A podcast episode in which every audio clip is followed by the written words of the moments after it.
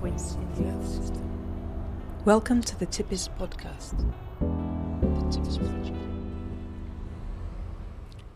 If you heat your house, the temperature will go up.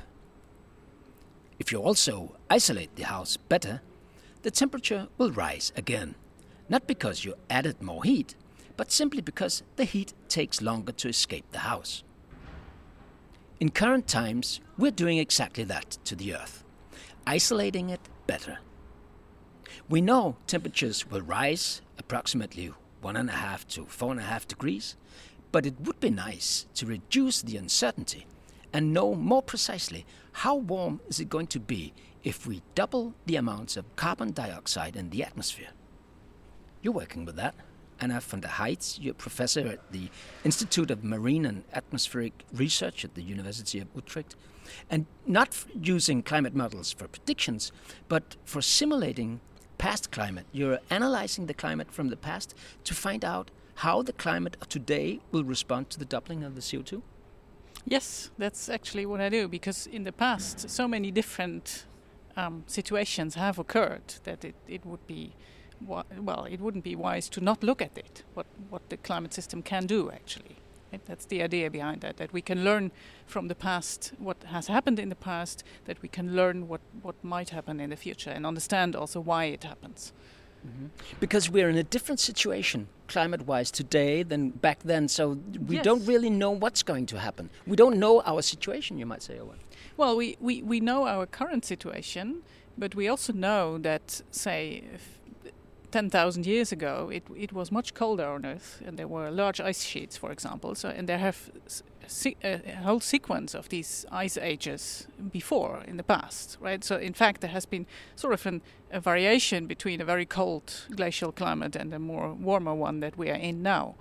So, in that sense, huge changes in, in terms of climate have occurred. And of course, we would like to understand them uh, because we can learn how to predict what, what will happen in the future. Now, I was talking about colder climates. That's not what's happening now, right? Mm. So that's a bit. Uh, but the problem is that if we want to study climate that is much warmer than today, we need to go back in time quite a long time, and there are less data, but there is still something known about it. So it mm. would be even more interesting to study these climates, and that's what we also also do actually. Mm.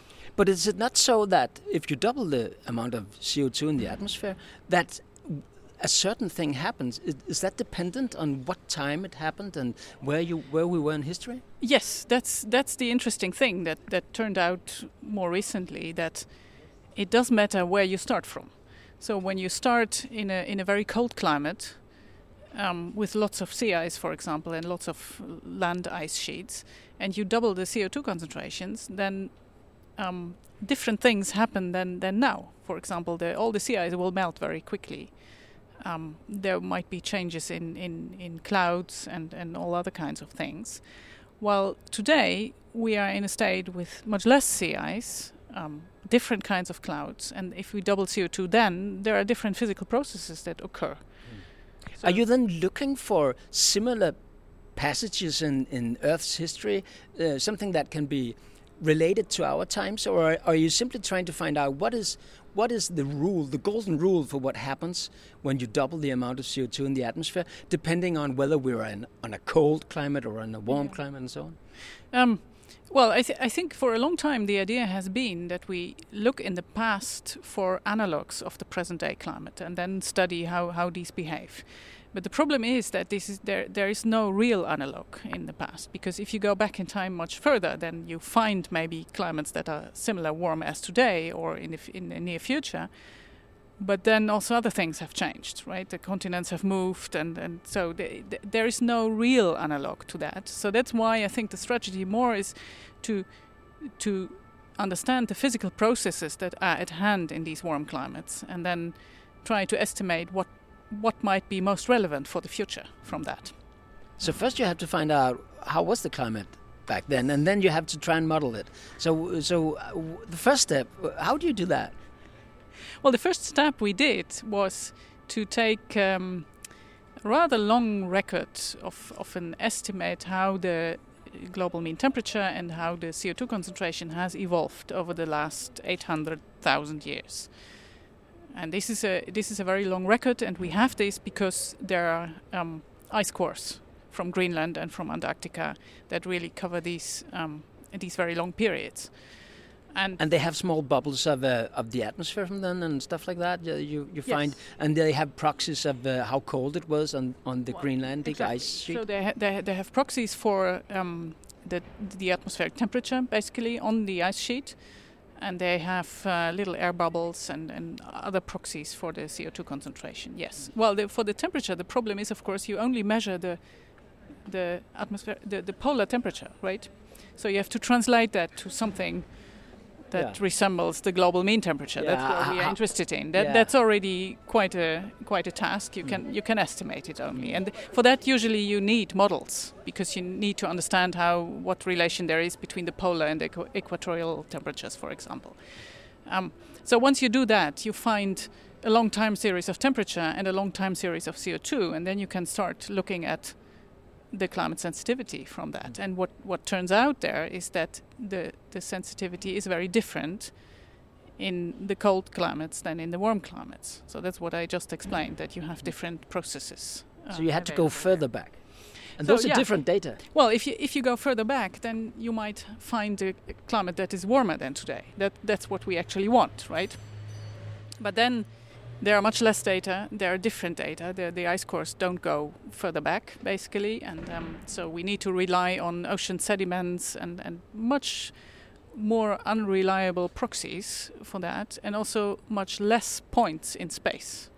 So um, and in time also a temporal we don't have this this nice temporal resolution, but still we can get a reasonable estimate of say uh, mostly ocean temperatures for different periods over the last say 65 million years. So it, it's not that there we don't know nothing, but it, it becomes much more difficult in terms of analysis what really plays a role there, and that's I think where the modeling comes in that the say the, the the same models that are now being used for future prediction, mm. they are being used to simulate a climate that was 30 or 40 million years ago, which was much warmer than today, mm.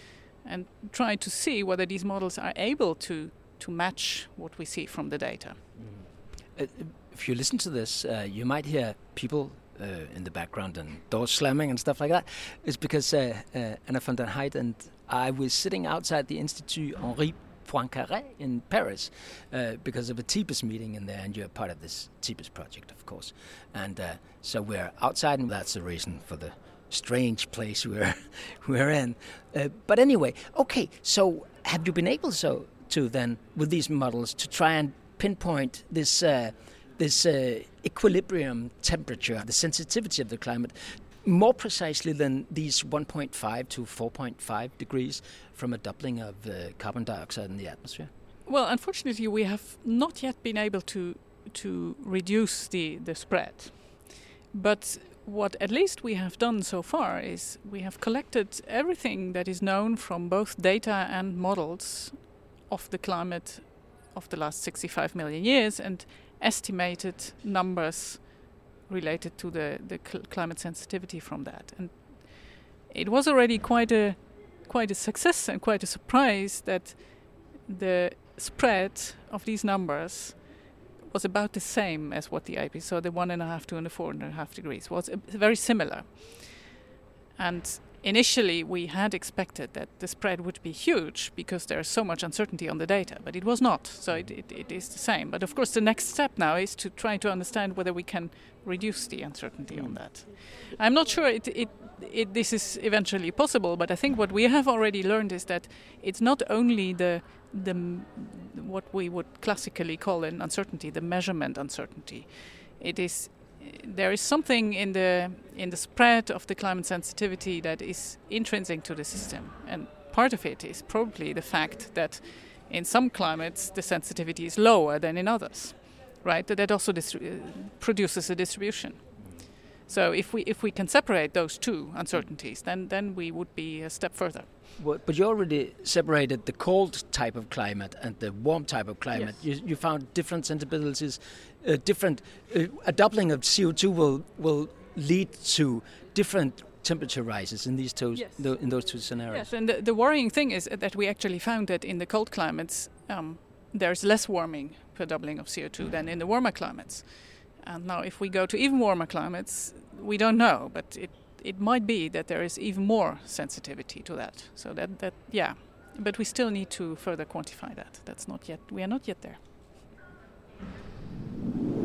TIPES. The TIPES project has received funding from the European Union's Horizon 2020 Research and Innovation Programme and a grant agreement number 820970.